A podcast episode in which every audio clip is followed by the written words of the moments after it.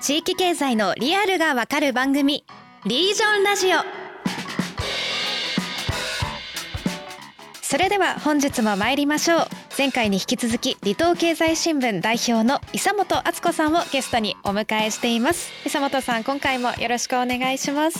よろしくお願いします。はいよろしくお願いします。はい伊本さん前回は、まあ、都市部と離島の違いというか都市との比較の中で離島ってどういう特徴があるんだっけ？っていう話を主にしていったんですけれども今回は最後の回なのでこう未来に向けてその離島において新しい価値をどうやって生み出していくかっていうことを話していきたいなというふうに思います。あの中編でもロボットの話とかあのドローンの話カレーを運ぶドローンの話とか あの離島だからこそできる技術みたいなものとかっていう話題も出たと思うんですけれどもそれ以外にもその離島でだからこそこう新しい技術が作れるとか新しい授業が作れる、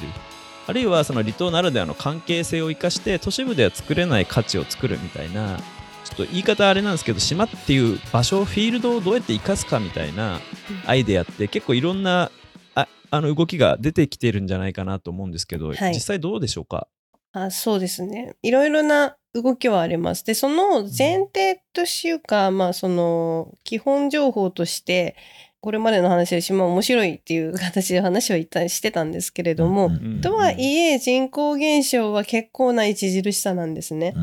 うん、まあ今がですね例えば橋本土側と橋がかかってない島って300棟ぐらいあるんですけど、でそれがその合わせた人口で60万人いないぐらいなんですね。うん、でそのうち子どもたちの数っていうと7万人ぐらい78万人ぐらいなんですよ。なるほど。で、この7、8万人が島の生活文化とかを肌で学んでるそうだとすると、うん、そういう子たちって、まあ昔はそういう子たちが島を一旦もう離れると8割とか帰ってこないって言われてたりするんですよ。まあ、帰ってこれ来づらいですよね、うん、そうなるとね。でも7万人しかいなくて8割しか帰ってこなかったそもそも島のもともとある生活文化風習を肌で理解できる人で戻ってくる人超少ないじゃないですか。でそれがさらに、えーと、今から20年経ったら、えー、半分ぐらいになるって言われてるんですね人口としては。子供たちの数も。で、そうすると、私はその島にその優れた生活文化とかっていうのがたくさんあって、まあそれが例えば都市住民が今改めて学んだ方がいいよっていうこともたくさんあると感じてはいるんですけれども、とはいえそれを肌で知ってる人が減っちゃうということがちょっと困るなと思っていて、で、まあ島に一方そういったものを残したいって思いのある人もたくさんいるので、じゃあどうするかっていうとこなんですよ。実際 U ターン、I ターンとかで帰ってきてる人はいるんですよね。いるけどやはり絶対数として今はお年寄りも多いのでお年寄りがその一定の時期にバーッとお亡くなりになられると一気に減るっていう状況になっちゃいますよね。ああなるほどなるほどなるほど。でそこで言うとうちの新聞その人口全離島の友人あの人口リスト載せてるんですけど数年前から学校の数も載せてるんですよ。なんでかっていうとそこに担う子どもたちがいるかいないかみたいなところはやっぱり注目すべきだと思っていて。だから教育機関のありなしっていうところが結果的に何十年後とかの産業にもつながっているので、まあそこを大事にしてるんですけど、そういう意味で可能性で言うと、うん、学校がバタバタなくなってる地域が多いけど、うん、時々復活するっていうのもあって、はい、その時々その復活するっていうのは私すごくその大好きなパターンでですね、見ているんですけれども。具体的な例で言うと、その、滝川さんご存知、あの、言ってたって言った小木島ですよね。えー、香川県の高松の。で、人口は今150人ぐらいで、えっ、と、まあ、2010年ぐらいかな、一時学校がなくなったんですよ。もう小中、全部なくなっちゃったんですけれども、まあ、瀬戸芸とかも、いろいろ賑わいもあって、で、そういった賑わいも後押ししたのかな。あの、4家族、今 U ターンとかで戻ってくるっていうような家族があって、で、それで署名集めて、小学校復活させるっていうのが2014年かにあったんですよ。で小学校復活したと思いながら見てて。でそれはそれだけでも面白かったんですけどその後に中学校ができて保育園ができてってね、図書館もできたんですよね。そうそうそうそうそう。だからそういったその動きがあってでしかも人数がもともと150人くらいなので割とそのぐらいの規模の島っていうのは全員が本当に顔を知っているので確かにベンチャーみたいなもんですよね。そうそうそうそう。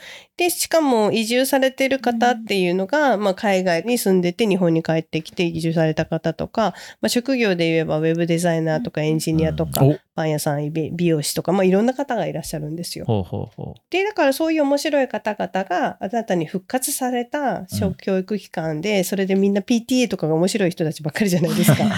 だからじゃあもう新しい面白い PTA 作りましょうみたいな動きもあるしだから一旦ゼロになったものとかを復活させたりする過程の中でより面白いものが、今からこれから先の時代に対してあなんかこういう教育のあり方よねとかさっき言ってたようなその校舎がバキバキにあるとかじゃなくて、まあ、小木島の例じゃないですけれどももう何ですかねネットでよくないみたいなところも今後生まれてくるはずなんですよ。公民館とインターネットがあればそれでもよくないと、ね、時々本土にスクーリングに行けばよくないとか、うん、なんかそういうことが生まれてくると思っていて、だからこういう可能性を考えがたくさん島で広がっていくんじゃないかなと思っていて。でそれが離島だと作りやすい、クリエイティブしやすいんです。でそれが新しい価値かなと思ってます。なるほどね。これなんかあれですね。ちょっとちょうどこれの次の回で、あの、すでに収録済みのあの、コモンズの話、共助の部分から何かが生まれるっていう可能性が島は高いっていう話の中で、なんかすみません、次回の先取りしちゃったからちょっと聞いてる人分かんないと思う、ね、まあでも今それがやっぱテーマになるってことですよね。やっぱそこの再構築なんだとは思いますよね。あの逆に言うと、まあやっぱりその都市部の話が中心に都市でやったことを地方に広げるっていうのは結構近代化のあの政策なんですよね。うん、都市でやってうまくいったから道路を作ろうとか、住宅の覚醒理やったらうまくいったから学生理やろうとか、でもやればやるほどですね、なんか自然環境は破壊されて魅力はなくなっていきですね、なんか島の人たちもなんか漁業をやるよりもテトラポット埋めてる方が金になるわ、みたいなのでやってたら、なんかテトラポットだらけになっちゃうみたいなとかが出てきて、いや、今、ふと立ち止まってみるとですね、さっき言った都市部の維持にも問題があるよねと。で特に若い人ばっかのね、国の時代はまだいいんだけど、もう都市部ももうめちゃめちゃ高齢者の比率がどんどん首都圏も高まってきてると、それが当然人口が集中してるエリアに実数は多いわけなので、ね、あの、高齢化率で言うとね、驚きますけど、田舎とかもね、その、70%高齢者ですって言うとすごい衝撃を受けますけど、重要なのは実数なんですよ。数なんですよ。だから100人のところで70人が高齢の方だとしても30人は現役であればですね、なんかどうにかなるのは考えられるわけですけど、それがですね、100万人のところで70万人高齢者で、30万人が現役で、70万人をみんなで支えるってどうするって言われても、全然制度も含めて設計されてないんですよ、この国で。もともとみんな若い国だったからね、半世紀前とかはっていうあたりを含めて考えてったときに、いや、むしろじゃあローカルで考えたら何って言ったら、さっきでね、別になんかもう集落でね、そんな子供がたくさんいないんだったら、むしろこの環境を生かしたような自然教育みたいなもっとやった方がいいよね、とか、いうやったら、都市部と全然違う教育をするわけですよね。うん、そしたら、うん、いや、そっちの方がいいわっていう親もやっぱいるわけですよ。東京行って、なんかよく、小1から塾入ってですね、なんか入らねえと、なんか塾の席がないから入れないとかってよくわかんない噂が流れてみんなが入ってですね、6年間行って、じゃあまあわかんない受験して何やってってやってったけど、もうそんなことは親世代でもみんなやってきてるわけですよ。段階ジュニア以下って。で、なんかみんな良くなったって言ったら、いや、なんか、いい人もいるけど、そうじゃない人の数もなんか圧倒的に多いから、なんか当たるも発見、当たらぬも発見みたいになっちゃってるわけですよね。ね。ってなると、やっぱりちょっとオルタナティブですね。違うものを探そうっていうので、で、違うものを作るのは都市部よりも、さっき言ったある程度ローカルな、あの前回、前々回が言ってるようなところの方が設計がクリアにできるよねっていうので、そう見てみたら、実はわざわざ都市部の持ってったらね、例えば集団でね、下水とか処理しなきゃいけないっていう都市部みたいなモデル持ってったら、めっちゃ金かかる割に人が少ないから採算取れないとかなんですけど、それはも、うん、都市部のやり方を持っていくからおかしくなるだけの話なんですよ。教育もそうだし、上下水もそうだし。ってなると、ある程度生活設計がある程度完結して、従来と違うものが提供できるってなってきたときに、ああ、なんかそちらの方に実は優位性が働く分野が、ね、普通産業的に言うと大都市で集積した方が強くなるっていう論理はあるんですけど、一定超えるとそうじゃなくなっちゃうんですよ。それが可集積って話で、そうじゃないモデルっていうのが出てくると、多種多様な優位性自体のあのポイントが見えてきたねっていうのが今なんじゃないかな。だからローカルで新しい学校とかがね、なるほど。要は文科省の教育では廃校になるんですよ、うん学校が。だけど、地場でその廃校になった校舎をですね、買い取って、新しい学校法人が自然体験とかをベースにしたとかね、そういう教育を始めますって言った瞬間にですよ、定員オーバーとかになるわけですよ。都市部から移住させて、そこで通わせたい。うんで、これ何かって言ったら、要は国中心で大都市中心にやってきているものを田舎まで行き届かせるっていう方針が、もううん詰まってるんですよう。ん積んでるんですよ、もうもうすでに。積んでて、でも別のやり方したら、すごい人気になるってことは、別のやり方の方が合ってるっていうことが、もうね、明確になってて、だから課題はね、あの、課題作るの好きなんですよ、日本人すぐ。うん課題課題って。で、なんで課題だと思うかっていうと、都市部と同じことが通用しないってことを課題だと思ってるわけですよ。何の課題でもない。別に違うやり方すればいいから。なるほど。いや、過集積っていうキーワードめちゃめちゃあるなと思って、なんか東京とか東京中心とした大都市って、なんか発明であるみたいな、OS であるみたいな感じで、で、大体その新しいビジネス作ろうとか、個人のキャリアをどうやって成長させて上に登ろうかとか考えたときに、その過集積な都市での勝ち方ばっかりが、なんかすごくあの正しいそのサクセスストーリーというか、まあ、昔はね、昔の技術革新っていうのは、どちらかっていうと集積しないと実現しないんですよ。それまですごい劣悪で、まあ、あの、いわゆる公衆衛生上、例えばその病気がすごい蔓延するとか、いろんなものを効果的に管理をしたりとか、うん。ある程度多くの人たちを、に物を届けるって言った時、例えば鉄道とかしかない時代とかは、都市にみんなが集まって生活した方が合理的なんですよ。だけど、今はもっと技術革新が進んでですね、そんなにみんなが集まらなくても、小規模な集落を維持するぐらいのエネルギーだったら自活できるテクノロジーもいっぱいあるわけですよね。だから昔は大きくしないとできなかったことが小さくてもできるようになったっていう公衆衛生的に問題がないようなやり方がいっぱいできてきてるんで、わざわざ大きくしなくてもできるよねっていうものが出てきてるんだけど、さっきの話です根本です。よなぜ都市を人類を発明したかっていうと、大きく集まらないとできないっていうことがたくさん当時の制約であったんで、集まったんです。よ。だけど今は集まってできることもあるけど、集まらなくてもできることがあるってことを、両方共存してるっていうところをどう選択するかっていうのを判断しなきゃいけないんですけど、いやう、ん。人がいっぱいいた方がいい、いっぱい集まった方がいいっていうのを、あの、バカほど言うって話ですよ。いやいやだから多くの人が信じてるでしょうねそれは考えてないんですよ。考えてないんですよ。だからそうやって教わったからとか、その方がいいと言われてるから、なんとなく都市部に言われて都市で生活してるから、それしか成立しないと思い込んでいるわけですよ。だからそれがまあ大問題っていうことです。あこの番組を始める前の私の状態です。そうね。だから竹谷さんの都市の方がキラキラして。都市の方がいいんじゃないか。ゃ 地元を信じてなかったよ。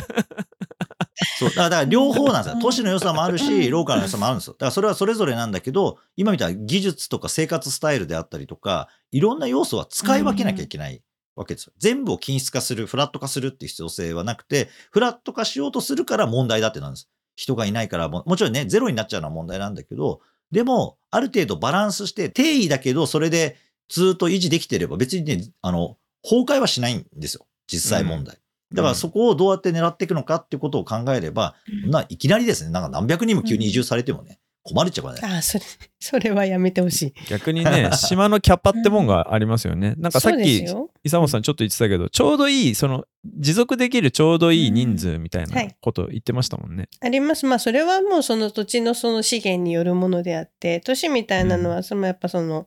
まあ、ある種発明だからね。あの、多くの人が、なんでその人口密度1万5千人ってなんで生きていけんの？みたいな感じで、私いつも思ったりするんですけれども、人口密度100人だったら、その中で100人で協力して田畑でも作れば全然生きてきたりするんですけど、なんか1万5千すごいなと思いながら、まあ、それも発明の結果ですよね。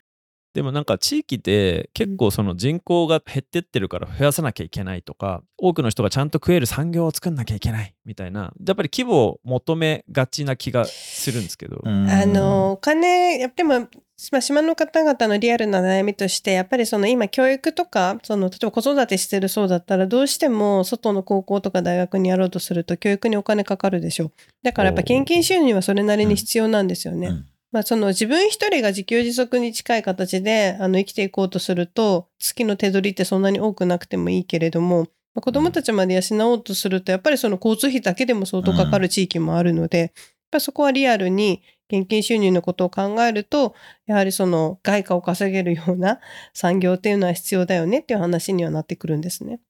そこはやっぱりでも賢くあの最近増えてるけれどもやっぱりそのオンライン経由で半分その外の仕事を受けながら、まあ、あとは半分自分のところでなんか魚取るとか何でもいいんですけど、まあ、そういうなんか二足のわらじ三足のわらじみたいな感じであの現金収入も得ながらローカルでの豊かな暮らしも維持しながらなんかそういった働き方が増えるといいなと。でそれでちゃんと、えー、必要なだけの現金は稼げる方がいいのかなとか、うん、そん。なことは考えますね。うんなんかまあそのデジタル田園都市国家構想的なところも含めて、うん、リモートでどこにいても働ける。だから石垣島とか最近あの副業の人がすごい集まってるノマドワーカー向けの島だみたいな流れとかもありますけど、はい、まあそういう意味ではそのネットが登場したことであのその物理的な距離の壁みたいなのある程度解消できたから島のその産業とそのオンライン組み合わせると結構新しいことできるよねみたいな流れはまあ来てるわけですね。うん、そうですねその実際に生産の問題で言うとその島ってみんなその自分のところで家庭菜園してたりとか魚釣りに行ったりしてるので、まあ、食べるものっていうのは得ようと思えば得れるところ多いんですよね。けれどもそういう教育とか外にから得なきゃいけないものって関してはやっぱお金がかかりますしあとは島で取ったものを加工して送るとかそのまま送るっていうところでどうしても流通コストは高くかかるんです。で、そのだから遠くに物を送るっていうことってサステナブルじゃないから、じゃあそこどう考えていくのみたいなところは今後はちょっといろいろとシビアに考えていかなきゃいけないんじゃないかなと。確かにね。でしかも全部少量生産みたいなで不安定な供給みたいなものばかりなので、だからここで産業っていうか、まあ大量に作られているものと比べたらもう絶対同じような金額じゃ作れないですからね。うん、うん、でそれを思いだけで買ってもらえるかというとそうでもないと思いますから。じゃあそこのまあだから島に関してもやっぱりそのサステナブルな産業をどう作るかっていうことはもう引き続き本当にみんなで議論していくべき範囲です。うん、なるほどね。ただあれですね島の中ではある種そのお金じゃないものが流通してるというかあの外貨じゃないものが流通してるけど、うん、その島にないサービスとか、はい、島にない何かにアクセスするためにはお金がいるよねって、こうなんか二軸があるっていう感じなんですね。そうです。うん、うん、都会だとなんかお金が全てだから最終的に稼げなかったら、うん、あの意味がない。とにかくでかく稼げるところに正義があるみたいに つい考えがちなんですけど少なくとも島は二軸で動いている。そうだからまあそのそうね。だからそのあたりって本来なんかいくらぐらいなのかみたいな話とかっていうのもどんどん本来見えてきて、ね、そうそう。で、本当は離離島自体にもね、離島振興予算いっぱいこうやって出ているわけですけど、うん、まあなんかをやらないと、なんかね、いけないっていうので、いろんなことやるんだけど、本来は今みたいな、あの、外にね、払ってみんなが使わなきゃいけないってアクセスする上で、当該に払わなきゃいけないっていうお金と、入ってくるお金をどれぐらいでバランスするのかっていうのを、結構数字で見ていけばですね、なんか本来は、いわゆるそのベーシックインカムじゃないけれども、最低限島民が必要とするような外貨に関しては国として保障しましょうっつって、そうだ、莫大な金額でもないはずなんですよ。まあ、個人にとってはね、大変だけど、であとはまあ、その、プラスアルファで自分たちの持ってるものの付加価値を上げて、どうやって売れるのかって、こんぐらい売りましょうとかっていう、なんかね、おそらくターゲットがある程度みんなで見えてくると、あの、不安がすごいある程度軽減されていく、ところに入っていく人にとっても見えるんだろうな、とかっていうのはやっぱ聞きながら思いますよね。なんとなく外の人はほら、何がいるのかなってよくわからない中でね、やっぱり手探りでみんなリモートワークをしてみたりとかいろんな人が入っていくけど、島が維持していくのに自分たちも参加者としてね、どういうものをこうやって貢献できるのかみたいなことっていうのは、島の全体のターゲットが見えるといいんだろうなってやっぱ思いますよね。あそういう意味では、伊佐本さんにちょっと伺いたかったのが、個人とかどういう企業だったら関われるかというか、その人たちにどういう心構えがいるかみたいなのをちょっと最後に聞かせてください。あの、例えばサービス、まあ、このソリューションを持ってたら島の課題が解決できるんじゃないかみたいなやつですとか、まあある種なんか、何ですかね、助けてあげたいみたいな感じばかりで行かれるとちょっと困るとこはあって、施しではない感覚で言っていただきたい。実際だってその都会にないものは島にいっぱいあるし、まあ島にないものは都会にもあるんだけれども、そこで手をつなぐわけじゃないですか。っていうと、まあ、お互いがお互いのないものこのないものあるものを理解しててその上で尊敬しながらつながり合えるみたいないい意味でのパートナーシップが組める。でそうするとやはりその、えー、いきなり島知らないでいきなり島に行って何かするって話をする前にまあ、ちょっとプライベートでも何でもいいので島に行って、うん。なんか感覚的にこうなんか衝撃を受けるみたいな。今の自分の と例えば都市に暮らしてる方であったら自分の今の暮らしの感覚とか価値観っていうのがどうなのかなって一回疑ってぐるっと考えた上で島の方とお話を進めていただけるような、そんな人がいいですね。なるほどなるほど。確かにねその価値観東京とか都会の過密都市の価値観のまんま島行ったらはい。なんか、多分いいことになんないだろうなっていう なんかお互いにいい話でき ないじゃないいいことかな。になんない感じですね、はい、じゃあまずちょっと一旦自分のそのプライベートで島に渡ってショックを受けた後あれですね、まずは離島系に相談しようと。はい。まああの案件によってはお問い合わせください。じゃあそろそろまとめの時間に入っていきたいと思うんですけれどもあの今日いろいろ話していただいたテーマ興味あるよっていう人に向けてもっと学べる一冊を、えーゲストの方に紹介してもらうというコーナーでして鯨本さんのおすすめの一冊を紹介してもらえますか？はい、あの古い本でまあ有名な本ですけれども「スモール・イズ・ビューティフル」っていうシューマッハって方々が書いている本ですね。1973年出てる本でその当時に、まあ、またベストセラーになられてた本だと思うので知ってる方も多いんですけど今この50年前の本を見て本当に今と、まあ、同じこと言ってるじゃんって思うことが本当にたくさん書かれていてでしかも私たちが島みたいなところに注目していて人口過密都市の問題ってこんなとこなんだらっていうのをものすごく気持ちよく書かれてるんですよ。まあ、例えば、えー、とその中の一文で言うとその1973年時点なんですけれどもその前ですけどまずその時代から50年前には楽々できていたこと簡単なことが、うん。まあ、今はもう手に負えない、まあ、人が全部サービスに切り替わっちゃってるから自分たちでできないことが増えてるっていうようなことだったりとか、でだから社会が豊かになればなるほどその価値があることなのに採算が乗らないからって言ってできないこと難しいことが増えているみたいなことも書かれてたりするんですが、まあ、多様なことが書かれているんですけれども、まあ、今日この話を聞いてくださった方で、まあ、本当にもう少し学びたいなみたいな形の感覚の方だったら面白く読んでいただけると思います。ありがとうございます。これ、あれですね、僕もまだ読んでなかった、は初めて知ったんですけど、落合陽一さんが去年読むべき一冊みたいな感じで紹介してるみたい、おすすめしてるみたいで、ちょうどなんか、その先進的なその技術とか、あスタートアップのに興味あるような人たちも、まさに今、こういったことを考えるべきだということなのかなというふうに思いました。で、そう私この本に出会ったのは一応その島関係あってですね日本の島って数人から数万人単位の島がいくつかあってでもその中でもうろうろしてて一番個人的に面白いなって思うのが人口300人ぐらいの規模の島なんですよ。300人ぐらいの島で行われてることがみんなが把握できていたりだとかなんか一体感のある感じが300人ぐらいの島だとよく感じられていてでそれを何かの講演の時に話してたらでそしたらその講演を聞いてらっしゃる方が、まあ、その感じの話はシューマッハっていう方があのスモール・イズ・ビューティフルにまとめてるよっていうふうに教えてくださったんですよ。逆にね。はいでそれで読んだら本当だと思ってすごく面白かったんです。なるほど。まあでもね、ちょうどいいタイミングの本だと思いますよね。ちょうどあの、うんオイルショックの時に出てるんですよね。うん。うんうんだからそれまで世界中は普通に当時はオイルはもうただのように使っていたところが、はいはいもうイケイケなモードだったんですね。そうそうイケイケで戦後ねあの全世界が第二次世界大戦から復興をやってきた中で急にやっぱり国際情勢が不安定になったら当たり前だと思っているものが続かなくなるっていう今も一緒ですよね。あなんか当たり前だと思ってたものが当たり前じゃないんだと。これはおそらくさっきのね都市の脆弱性なんですよね、あの当たり前のものが当たり前じゃなくなった瞬間に維持が極端に困難になるっていう環境に追い込まれていくっていうのは国も都市もみんな一緒なのでその時に考えてみるとその小規模で何かを見ていくっていうことの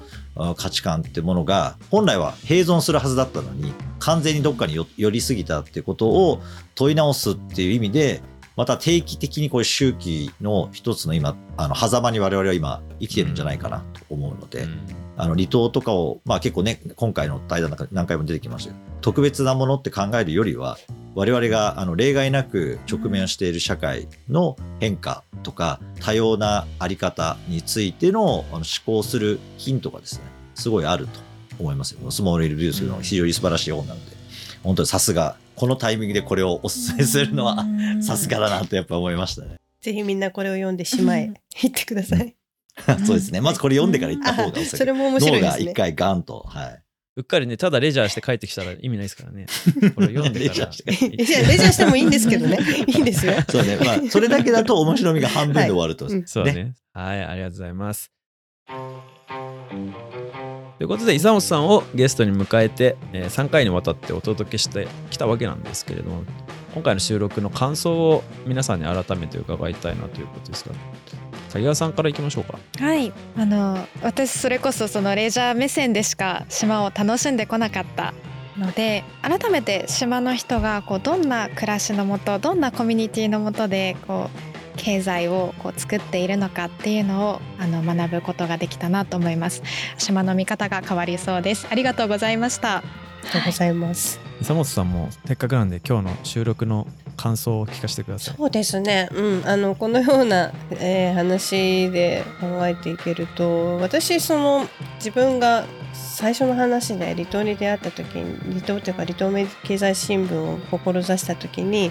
えー島のおじちゃんが言ってたうちの島は宝島なんだっていうものを多様な面からその探っている感じなんですよねずっと12年間探り続けてきているんです。で探り続けていっている中でただ社会が同じように追いついてきたというか社会のニーズがなんか伴ってきたなっていうところがあるんですよ。そもそも島みたいなところにサステナビリティのヒントが隠れているとか、なんかで、まあ、これからもう人口過滅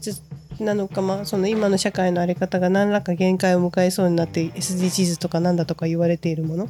でそれをどういうふうにこう解決していけばいいのかみたいなところとかで私がずっと探してたおじちゃんの言ってるこの島は宝島なんだみたいなところにやっぱりまだいっぱいいろいろ隠れているんですね。でそれがこうくっついてきてとかすごく楽しくてでそれをまあ今日みたいな話でも改めて再認識できたのは嬉しいです。ありがとうございます。じゃあ、木下さんお願いします。そうですね。まあ、なかなかおそらく離島のテーマでこういう話を深掘りするっていうのはだいぶマニアックな時間だったなと思うんですけど、その小さい単位のものっていうものが、なんか我々の生活しているところから離れたところにあるように思いがちではあるんですけど、すべてが、まあ、ある意味輪廻というか、全部つながってってるっていうところなんですよね。まあ、我々、あの、都市部生活者もですね、当然地方から物をもらって生活が売買をしてですね、物が供給されるんで生活が成立してるわけなので、まあ、このね、電気とかも含めて全部そうですけど、世界中のいろんな小さい単位のものとの取引の集合体として日々の生活が成立してるっていうところに目を向けると、実はね、多様なそのルールの中とか論理の中で物事が出てきてるんで、国際情勢もややこしくなることもあればですね、えー多元的な実は問題の解決っていうものも、まあ、できたりするっていうね、なんか一個のことで全部を解決しようってことはできないっていうことに気づくと、結構ね、息苦しくなっているものも僕は楽になるものもあるんじゃないかなと思うんですよね。えー楽しい人生の生き方とかにもつながっていったりするんじゃないのかなっていうのを今日もやっぱり改めてお聞きをしていて思いました。なんか行き詰まってる、煮詰まってるって人ほどですね、一回スモール・イズ・ビューティフル読んでですね、えちょっと何の縁もないかもしれないけど興味がありそうな島にフラッと行ってみるっていうだけでももしかしたらそれから先の人生が大きく変わるきっかけになるんじゃないかなというふうに思いましたね。島は宝島だなんてねもう本当にいい人生を歩んでるおじいちゃんだなとは 思いますけどまあそういうね人に触れるだけでもあーってやっぱ衝撃受けるんじゃないかなと改めて思いました。うんはい、ありがとうございます。いや僕もあのスタートアップに最初ニュースピックスに入ってる時に60人ぐらいの組織だったんですよ。でそれがだんだんこう人数が増えてって150人今200人超えているんですけどなんかね150人とかそのぐらいのこう顔が見えるチームが目的意識を持った時の強さみたいなのをすごい感じることがあってなんかそういう単位その島っていう概念っていうのはなんか今日すごいあの納得いったし、そのちゃんと島の中で物事を考えていく自分たちが何をすべきで何ができるかを考えていくっていうのがその手触り感みたいなところが多分過集積都市にはなかなかなくなっちゃってるポイントだと思うのでそれを知るとか理解するとかそういう領域を持つみたいなことってすごい重要なんじゃないかなっていうのを改めてあの思ったですね。はい。なんか告知とかあります？まあお話聞いて「スモール・イズ・ビューティフル」を読んででじゃあどこかの島に行って言った時に行きたい先が迷われる方はぜひ離島経済新聞社の ウェブサイトかフリーペーパーを見てでその中に登場する方とかのお住まいの島とかに出かけてみていただけると嬉しいなと思います。ありがとうございます。はい。でではおしまいに番組からお知らせです。ニュースピックス地域経済でリージョンオリジナルコンテンツを配信中です。番組の概要欄から URL をチェックしてくださいまた番組についてのご意見ご感想改善点や企画のアイデアなど何でも募集中です。SNS でハッシュタグリージョンラジオで投稿してください。次回も新たなゲストとともに地域経済の未来を議論していきます。またお会いしましょう。